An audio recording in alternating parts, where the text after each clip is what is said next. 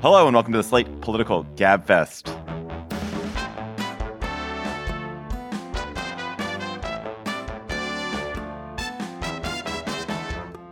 March 30th, 2023, the Why Netanyahu Blinked edition. I'm David Plotz of CityCast. We're in the midst of technical difficulty after cascading technical difficulty, led by John Dickerson of CBS Primetime. Hello, John. Well, I would like to say that I am not uh, uh, embracing the idea that I led anything. It happened to me. Everything on my end is just fine. Thank you very much. The only person who has not had cascading technical, technical difficulty this morning is Emily Bazelon of the New York Times Magazine and Yale University Law School in New Haven. Hello, Emily. Hello, hello.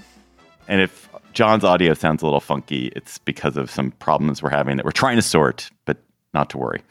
This week on the Gabfest, the political forces that are tearing Israel apart is Israeli democracy in danger. Then will TikTok be banned, be forced to sell, be tarred and feathered, be compelled to wear a dunce cap and sit in the corner? What is behind the campaign against the incredibly popular app? Then we will talk about the question of whether Chris Christie is really running for president and does he have a chance? Yes, we will talk about that. Plus, we will have cocktail chatter. This episode is brought to you by Shopify. Forget the frustration of picking commerce platforms when you switch your business to Shopify, the global commerce platform that supercharges your selling wherever you sell. With Shopify, you'll harness the same intuitive features, trusted apps, and powerful analytics used by the world's leading brands. Sign up today for your $1 per month trial period at shopify.com slash tech, all lowercase. That's shopify.com slash tech. Israel has temporarily stepped back from its worst civil conflict in decades. Prime Minister Bibi Netanyahu has delayed his plan to push through a bill in the Israeli Knesset, the parliament, that would have weakened the power of the country's pretty independent Supreme Court and given the legislative branch more power to appoint judges and possibly helped protect Bibi from a corruption prosecution. Netanyahu and his extremely right wing coalition, which is dominated by ultra religious Jews and supporters of Israeli settlements, are really determined to weaken the secular dominated Supreme Court, which they see as undermining their democratic majority in the country. So, Emily, you wrote about this for the Times this week. How does what Bibi is trying to do track with what's happened in other countries in the region, in Poland and Turkey and Hungary? And actually even in Mexico next door to us, where democratically elected leaders have entrenched themselves by gutting independent bodies, especially courts or in Mexico's case electoral electoral bodies to give themselves longer lasting, more durable, less challengeable power. So I'm glad we're starting here. Um, in the last, I would say, like 12 or 15 years, when you get elected to office and then you use your majority to try to weaken the judicial system, it's turned into a sign that democracy could be in real trouble. It's hard to see it in real time, right? I mean, I think Bibi has been using this to his advantage, or at least he tried to, by arguing that the reforms he was asking for were necessary in order to increase the power of elected representatives over the unelected judges, right? That sort of formulation makes it sound like, oh, these judges are um, a kind of, you know, elite cabal taking power away from the people. The the flip side of that though is that when you look at for example how Viktor Orban rose to power in Hungary what you see is that he got elected with his conservative party came to office in 2011 and then the first thing they do is to try to change how you appoint people to what is their constitutional court and then you kind of capture the court.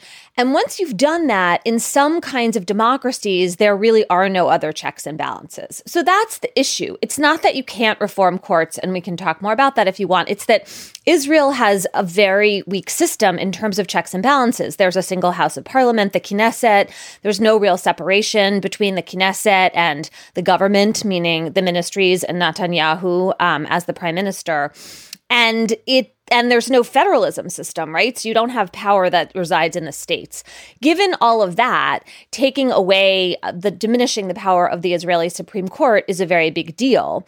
And we can talk more about that if you want. Like, there's no written constitution in Israel. And so, how the court came to have its powers was a kind of choice that the court made. Um, which is interesting history. But the result here could be a real slide to one party rule in Israel, even though that's not what Bibi says he's doing. And it's a little hard to know in advance that that would actually result. Yeah, I mean, it is weird to think. I mean, it, it requires some actual intelle- uh, intellectual labor to make the case that this move, which which seems to be to make the courts more responsive to democratically elected officials, has this perversely anti-democratic impact. I mean, that's his rationale, which doesn't mean it's a true rationale. Right? No, it is. It isn't. It is his claim, but it actually yeah. Isn't. Right. I mean, one thing that I think helped Israelis see that this could be just a naked power grab is that Netanyahu is facing trial on corruption charges that predate this recent election of his. And so he says, of course, that these things have nothing to do with each other. But I think that adds a certain, you know, level of like contradiction here. I should say that this idea of overhauling the court is probably not Netanyahu's originally. It comes from other people in his government. The far right parties are very eager for this. The Israeli Supreme Court has been a kind of symbol of secular, more moderate, more pluralistic Israel for years, really since the 90s, and has been designated a kind of enemy of right wing and ultra Orthodox communities. So that's the kind of underlying dynamic here. I mean, this is a fight about the judicial system, but isn't it a bigger fight over really whether traditional nationalists uh, have been marginalized on the high court forever. It's there's this the equivalent in Republican politics, which we talked about unelected judges for years. They just happen now to have control of the unelected judges in the in the Supreme Court, so you hear less of it. But in the 20 years ago, 30 years ago, it was the exact same uh, sounding argument. So it seems like it has that um, connection to what we see in our country too, although it's obviously not the case anymore for conservatives. Right. I mean, that's interesting that, you know, here we now have progressives who are re- really angry at the US Supreme Court and questions about whether we should diminish the power of our court. You know, our court is situated in a very different system where we actually have a lot of checks and balances. So I think you can make an argument that court for- reform could play out differently here, but you do have this you know, ultimately, a lot of how people feel about their Supreme Courts has to do with the outcomes they're reaching. And so that's why it's a different political coalition in each country. I want to like make a couple of points. One is that it's really hard to argue by analogy. It's very in these cases where you're like, well, the US Supreme Court is like such and such and therefore because different countries choose different recipes for maintaining their democratic institutions and preventing majoritarian thuggishness. It's like that's the tension of a democracy. It's like how are you a democracy but not a like a majoritarian.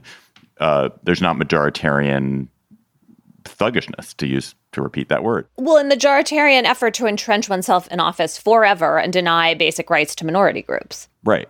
And so some places, like in the, the, UK, you have a parliamentary system, but there's a very strong bureaucracy and incredibly strong legal tradition, like a strong legal institutions.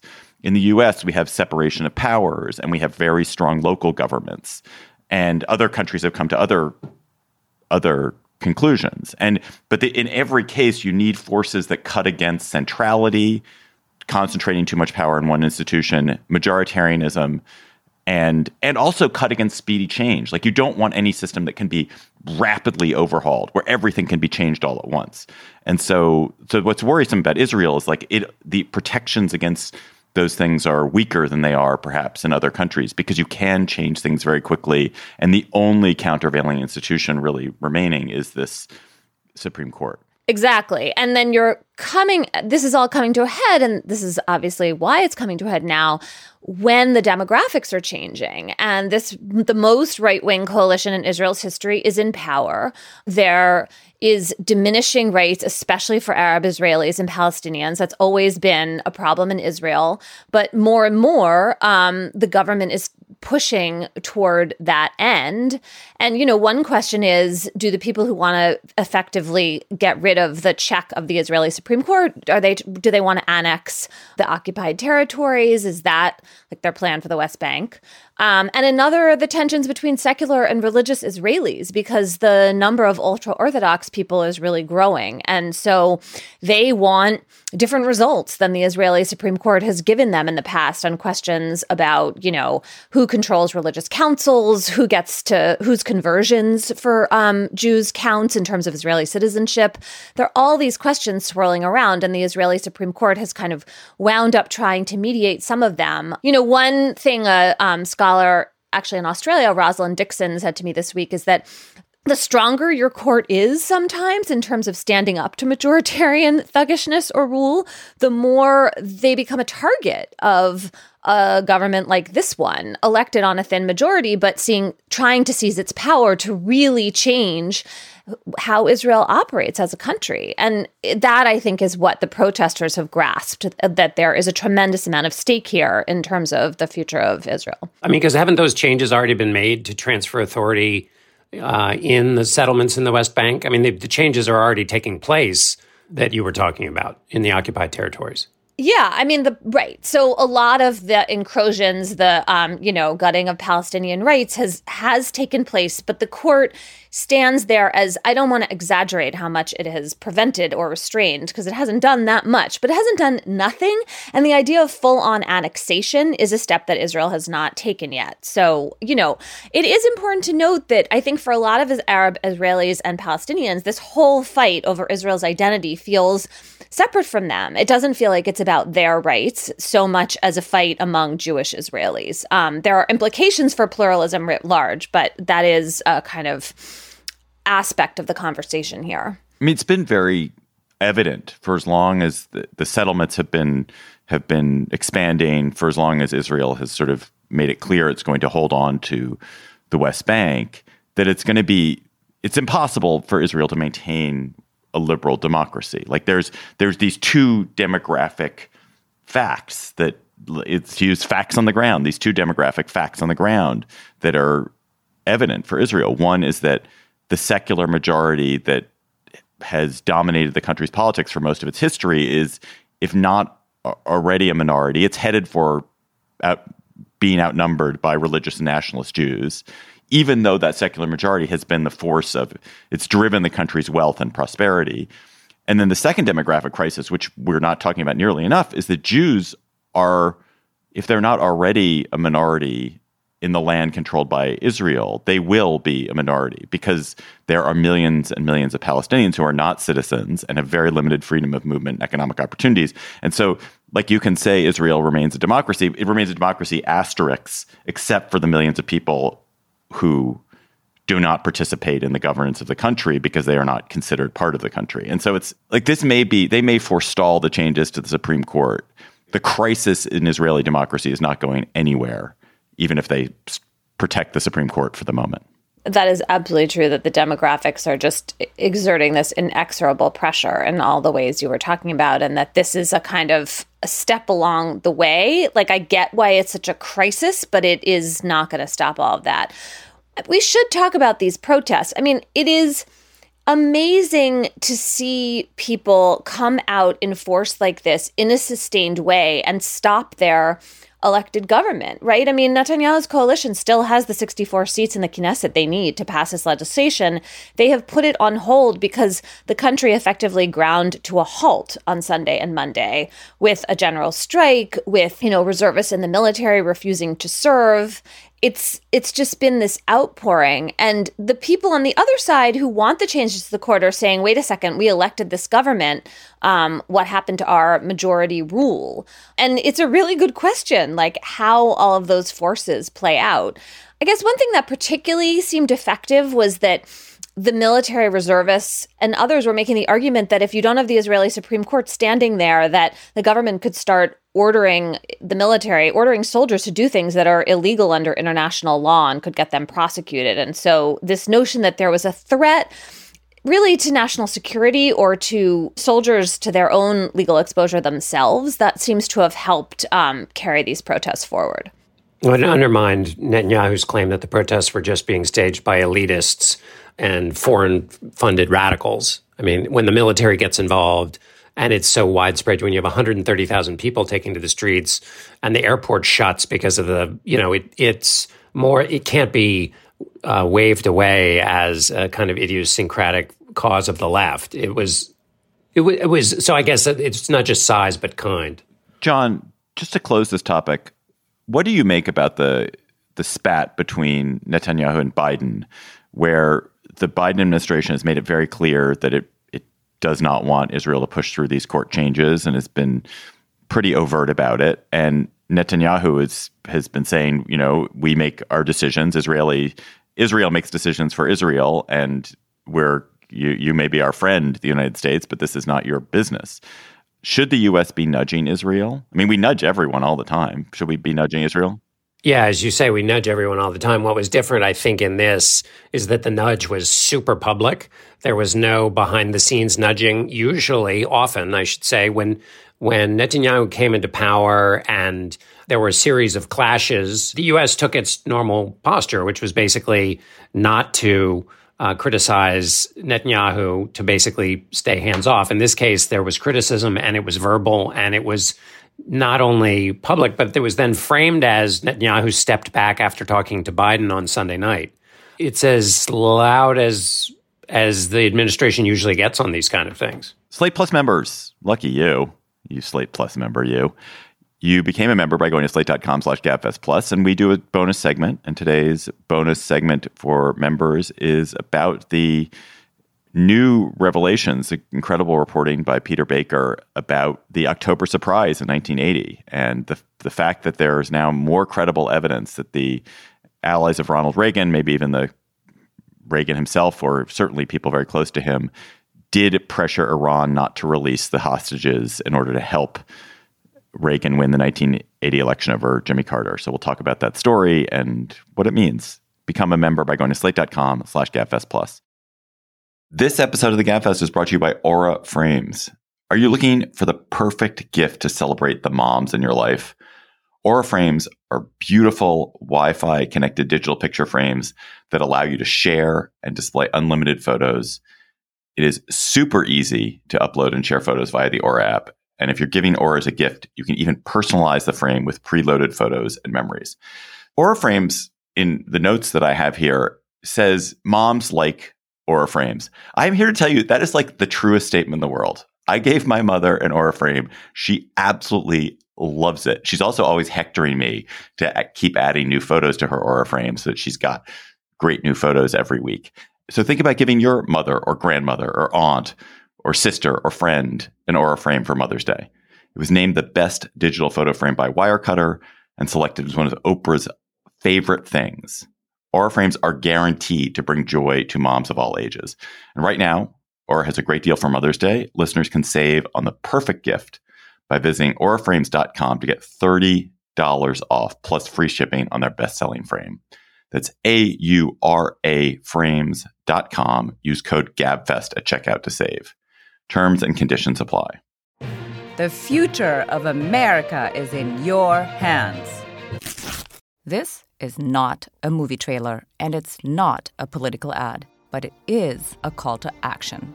I'm Mila Atmos, and I'm passionate about unlocking the power of everyday citizens. On our podcast, Future Hindsight, we take big ideas about civic life and democracy and turn them into action items for you and me. Every Thursday, we talk to bold activists and civic innovators to help you understand your power and your power to change the status quo. Find us at futurehindsight.com or wherever you listen to podcasts.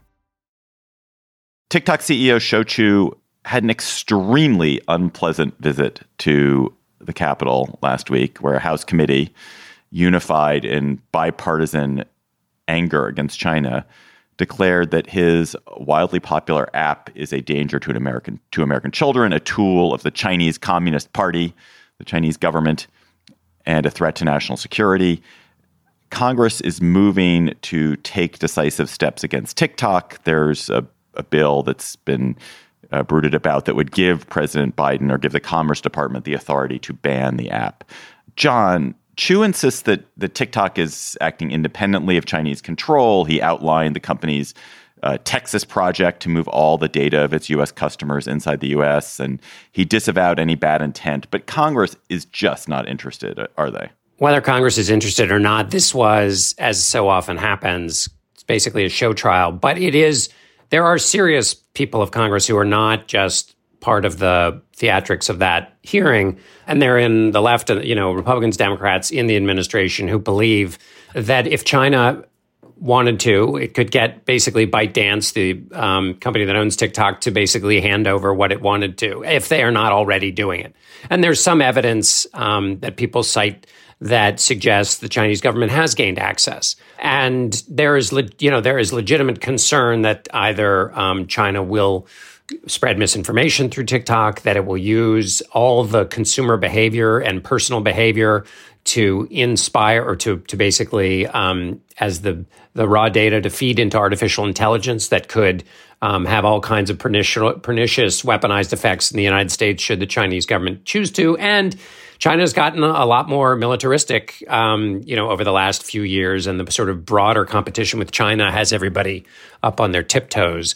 Um, so even though the show trial had all of the aspects of one of these kind of theater events, there is a real concern about um, about TikTok and national security implications. That's kind of feels more real than what you might dismiss as just show. Emily, I think there are two, as John kind of outlined, there are two big lines of criticism of TikTok. One is that it is, could be a tool for taking data from Americans or about Americans that China could somehow exploit. And the second, which I would say is something different, it's a potentially tool for manipulating sentiment in America and elsewhere. So, on the first one, true. The second one, isn't that also true of all the American social media platforms as well? Like, aren't the, all the criticisms that are being leveled at TikTok about how it can manipulate public opinion? I mean, we've already seen that Facebook is is an incredibly dangerous tool for that in here in the U.S. and in other countries. Absolutely. I mean, the data mining is also something that the other social media platforms have. The only difference here is this kind of external threat from China.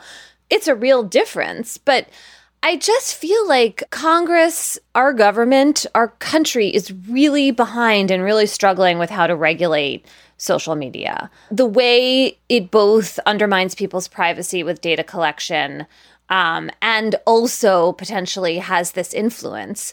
Both of those things are hard to grapple with. Um, we don't have a great tradition of privacy protections in the United States. And obviously, we have really robust free speech protections, which are important. But in this context, make it hard, I think, for us to really figure out what to do about the potential influence here, which we've seen, you know, in our 2020 election on some scale, and which really have had enormous damaging effects abroad um, in ways that maybe couldn't happen here, but maybe could.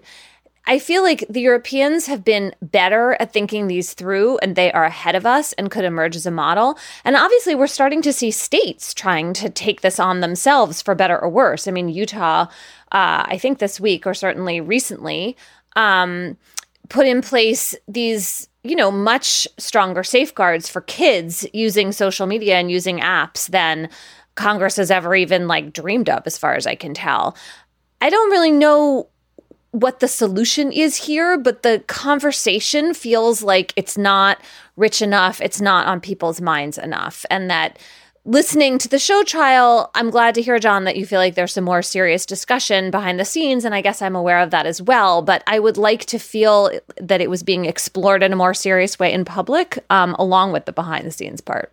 Aren't they separate categories? It feels like the the challenges with social media and particularly with kids and what we've what we've seen of its effect on mental health that that's one category. But what they're talking about here is state actors using it um, for malevolent purposes. And that seems a different category but david your point seems to prove the case for why they should be concerned given that social media has had such an effect on on us behavior. Imagine somebody even more skilled with even more malevolent intent, it would be too hard to put that back in the bottle. So they're trying to grab it, stop that before it happens. Emily, do you think the U.S. has any special obligation to be pr- more protective of uh, of things like TikTok because we are the bastion of the First Amendment and you know free speech, free speech? I mean, you you do see it. You know, almost any country you can name that has any kind of authoritarian tendency has constrained, banned, radically changed how social media platforms are allowed to operate, or even search engines are allowed to operate in that country. Like, why should be we be different? Why should we why should we allow things to be much wilder and freer. Well, I mean, I think it is totally true that um, authoritarians are eager to ban engines of speech. And when we come in and do that, then they point to us as an example, and it seems to make acceptable actions that we then want to condemn abroad. So I think that is a real concern. The other thing that occurs to me here is that if we end up banning TikTok, then to the extent this just represents an opportunity to figure out some more helpful, smart way to regulate, we'll be totally missing it, right? I mean, if all we've got is you got to sell, or we're going to ban you. We're not thinking through any of the data privacy or, you know, influence campaign prevention tactics that we might otherwise take that might be more broadly applicable. I mean, I totally take your point, John, that like this threat, this perceived threat from China is different from some of the other concerns about domestic social media companies. But to the extent there is this larger problem, would be really good if we could use this opportunity to try to figure out some decent way to try to regulate here. Don't you still have that opportunity with Instagram, Twitter, Meta, et cetera? I mean, you still, I agree with you that there's, that you do kind of wish somebody would come up with a technological fix that would allow, that would solve for the data privacy and misinformation piece because why not take all this attention and turn smart brains towards it? But um, but I mean, it's not like this is the only social media site out there that you could still do all the things you're talking about on the ones that exist other than TikTok. Except they're all American. Yeah, it's just that we're not yeah, not. and they're American. They have really great lobbyists. well, I know we're not, but just but just because you're not doing it in one, just because you're not doing it in one instance doesn't mean you you're you shouldn't do anything about anything else in any other instance. The one thing I would say as a final point is if this restricting the emergence of security threats that risk information and communications technology act or the restrict act which is seems to be the major piece of legislation that would go towards affecting tiktok um, is that it would put the power i believe in the hands of the commerce secretary which means whoever you want your next president to be could very well have the, the ability kind of basically unilaterally to shut down tiktok if it was determined that the information was uh, that there was a national security threat from the way the information was being used. Chris Christie showed up in New Hampshire this week, which is mostly sad, also slightly funny. But maybe there's a place for him. Is there a place for him, John? Is there a place for him in 2024 presidential politics for this former governor of New Jersey turned pundit? I mean, it's just not where the party is. Uh, there are places for him in green rooms across the country, uh, or I should say in New York City.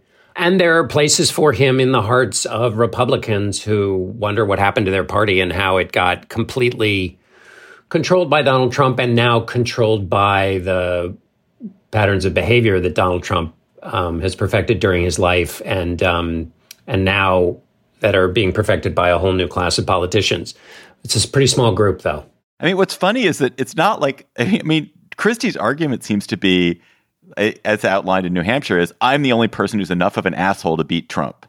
Because did you see how I was such an asshole to Marco Rubio back in 2016? I made Marco Rubio stutter. I bullied Marco Rubio. I mean, he's trying to say I can be I can be a jerk like Trump, but but you know, I'm I'm also a reasonable, sensible human being who can exist. So it's not as though he's disavowing that that bullying quality that Trump has so so vastly. Yeah, I guess so. I mean, the the the problem is there's just not an appetite. There might not be. A, there is an appetite for giving Donald Trump a gold watch and letting him go on, and even if it required claiming that he was, you know, the greatest thing ever, just get him off the stage and let somebody else come on. There's that appetite. I don't think there's the appetite to do it through a big, messy public uh, brawl of the kind that um, that Christie's talking about because it's an embarrassment for the party. Because everything Christie says, which is all totally obvious about what Trump did in office and his effort to overthrow a free and fair election, it's stuff that the leadership of the party either explicitly or implicitly applauded and is still doing. I mean, you know, when when at his Waco rally, he essentially held up the rioters of January 6th as laudable there was some murmuring. It's still the structure of the party. So he's not just fighting against a guy, he's fighting against a structure of a party that's built around what he would be fighting.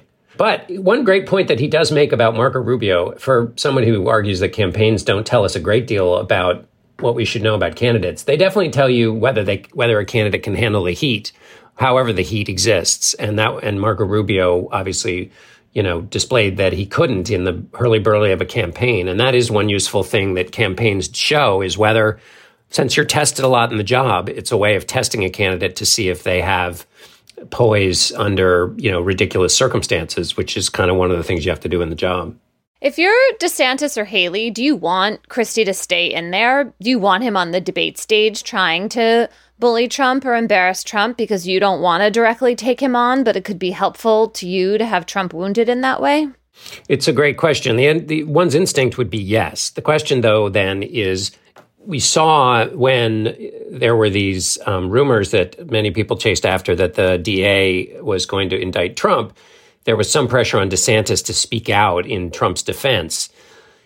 You could imagine a situation in which Christie beats up on Trump, and that's all great for Haley and DeSantis. Although I should hesitate to say, in the most recent Fox poll, DeSantis and Haley's numbers have gone down since they either got in the race or got in the conversation about the race. So, as Trump is attacked, sometimes people rally around him.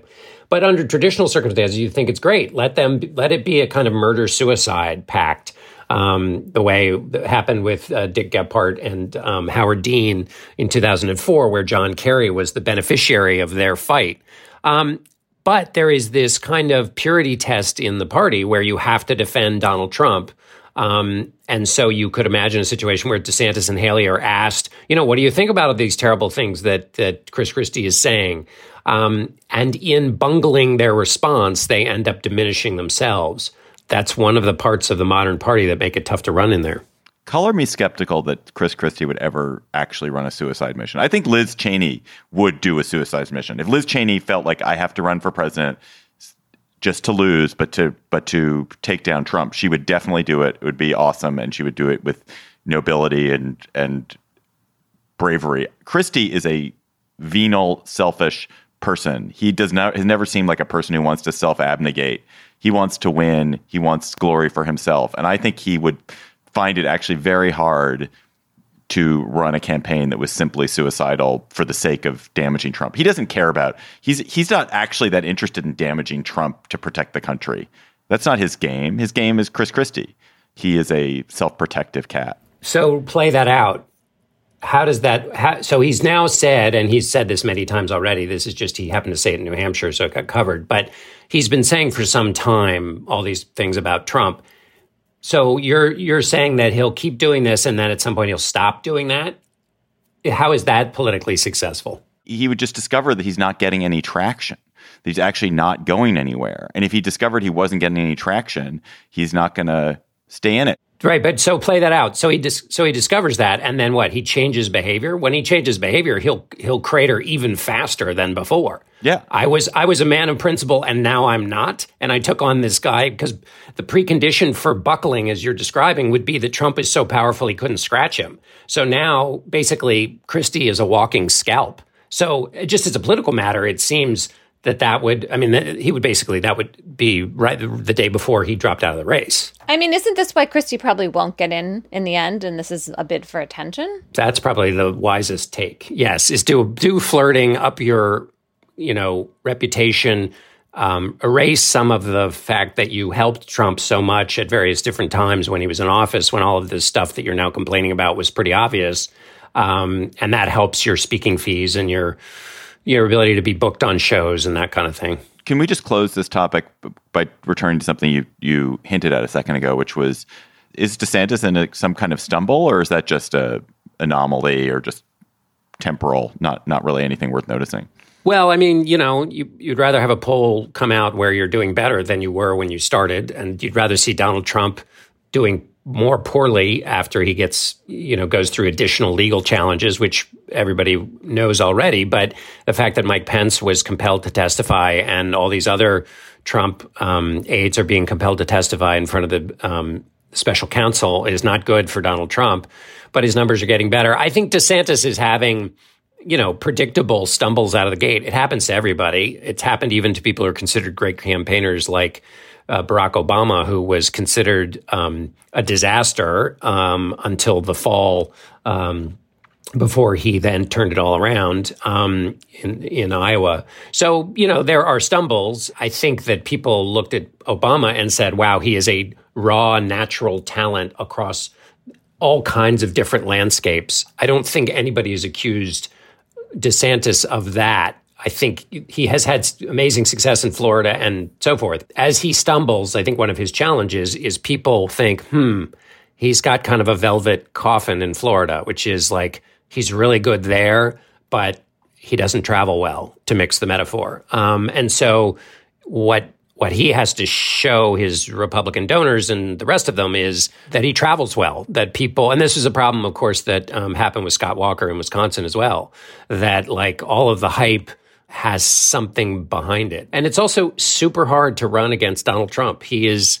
Um, he's he he has a lock on a huge chunk of the party, and he is very good at messing with you. DeSantis is it's not going great for him, but um, it's kind of to be expected. I cannot think of a place that would be less comfortable than being in a velvet coffin in Florida. like velvet, very uncomfortable. Coffin, uncomfortable. Hot. In Florida, where it's like hot and humid, oh, that sounds. That's what awful. that's the term they used to use for art. I think Just this is true for artists who were really popular in Austin, Texas, but could never become huge hits nationwide. The velvet coffin. Yeah, people used to say that about working at the LA Times. That the LA Times back in the 80s and 90s was the velvet coffin. Let's go to cocktail chatter. When you're sitting around having a velvety drink of some sort, Emily, what will you be chattering about? I started listening to a podcast that I'm really taken with so far. It's called Violation. It's from the Marshall Project and WBUR. The host is uh, Beth Schwartzapfel, and it's about a terrible murder at a summer camp in 1986. The person who committed the murder is Jacob Wideman, who's the son of John Edgar Wideman, um, a writer who I deeply admire. He wrote an amazing book called Brothers and Keepers that I like remember well. And this is a terrible killing. Jacob Wideman, when he committed this murder, was 16. He didn't know why he did it. He was having serious mental health problems and got an incredibly long sentence, then somehow got parole, but then got returned to prison, in part because the victim's family was very upset that he'd been released. Since I've just started, I don't know the story yet, but Beth is a really good um, host and i think that there'll be a lot of exploration of the mysteries of parole boards as well as the um, just like craziness of this particular case. So anyway violation uh, narrative podcast uh, check it out. Is that like as close as Emily Bazelon gets to true crime? It's like you don't go to the salacious true crime. You're like parole board true crime. exactly true innocence true you know explorations of deep issues in the legal system yeah it's like uh, pretend highbrow true crime maybe no i mean this is really good i don't want to be uh, mixing people up about that John Dickerson, what is your chatter? Uh, my chatter is a, um, a Twitter thread by someone named George Mack, which is um, uh, my favorite questions in 2023. What is ignored by the media but will be studied by historians? And then there are nine examples. The first is the the fentanyl pandemic and its just size and sweep and effect on American life. The second one is the rise of negative media. The third is the homeschooling boom.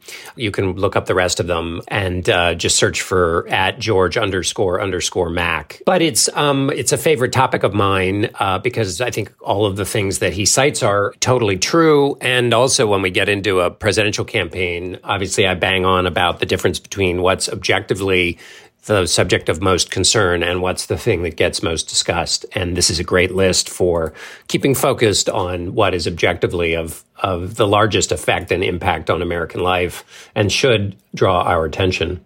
I would also recommend a sort of a, a counterweight to that, John. Did you see Matt Yglesias's stub- Substack? He has a piece about that Twitter thread, actually. Oh, really? Oh, I didn't know. I didn't see it. What did he say? He said there's a sort of tendency to blame the media for not covering things, but that when it comes to a lot of these issues, it's not the media doesn't cover them, it's that readers don't want to read it. Readers will not pay attention to what is being told to them. And he's, in particular, he talks about the fentanyl epidemic as an example of a story which which the media tries and tries and tries to get the public interested in, but the public doesn't get interested in for reasons that he talks about as having to do with sort of a lot of the dynamics of it's a story that doesn't have a solution attached to it and that people get very frustrated and so they kind of don't want to hear about it and they tune it out.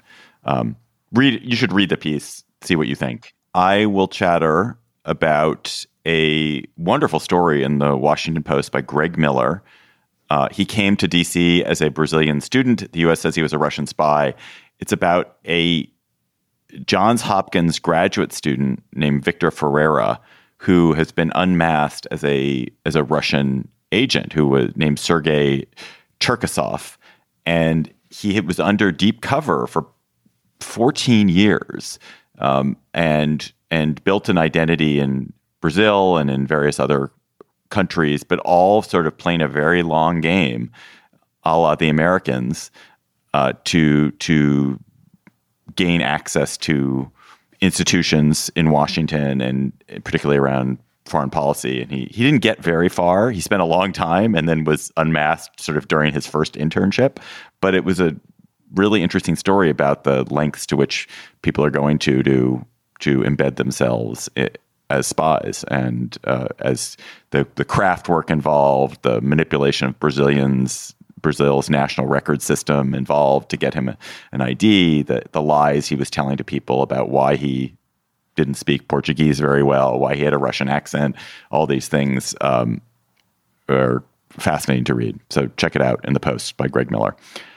Listeners, you have sent us chatter after chatter after chatter, and you tweet them to us at, at Slate Gabfest, and you more usefully, email them to us at gabfest at slate.com. Please keep them coming, something you're talking about at your cocktail party.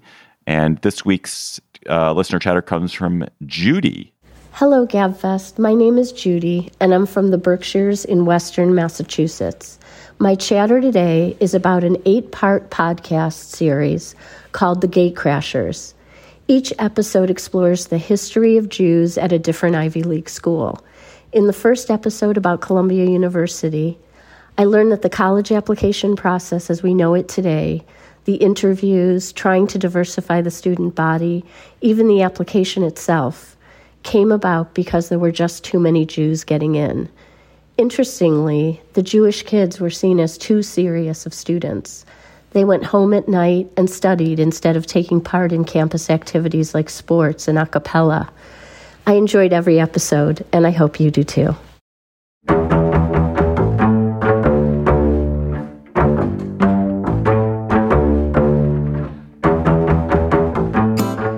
That's our show for today. The Political Gabfest is produced by Shana Roth. Our researcher is Julie Hugen.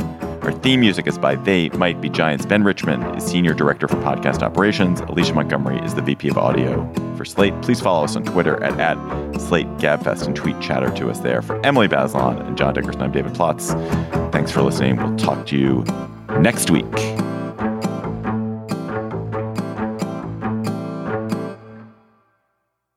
Hi, Slate Plus. How are you? So, really interesting story. Actually, is from more like two weeks ago than this week. Um, but we forgot to talk about it last week, or we just neglected to. But it was a story by Peter Baker uh, in the New York Times, and it's based on reporting he did. He he was spoke to a man named Ben Barnes, and Ben Barnes had been a prominent figure in Texas Democratic Party circles. Uh, he'd been the youngest speaker of the Texas State House, I believe, um, and he'd been an ally of John Connally, John Connally had been the Democratic governor of Texas. He was wounded actually when John F. Kennedy was assassinated. He was riding in the car in front of Kennedy and was wounded in that assassination. Um, and Connally later would become a Republican, later a potential rival to Ronald Reagan when Ronald Reagan was going to run for president. And by 1980 was a close ally of Reagan and wanted a position as probably Secretary of State in a potential Reagan administration. And so Connally set out to try to help Reagan. And Barnes claims that he and Connally took a trip in the summer of 1980 to warn other countries in the region to tell Iran not to release the hostages because they would get a better deal if the hostages were released when Reagan was president. And there is strong evidence that Barnes and Connally took this trip for sure. There's corroborating evidence of meetings that they held. Barnes told four different people over the course of the past 40 years that this had taken place and that Connally had told these uh, these Arab governments, for the most part, that they should discourage Iran from releasing the hostages. So there's a lot of corroborating evidence, nothing dispositive, but a lot of evidence. So, um, John, you know, this is a this has long been a, a rumor about the Reagan campaign. What did you make of the story?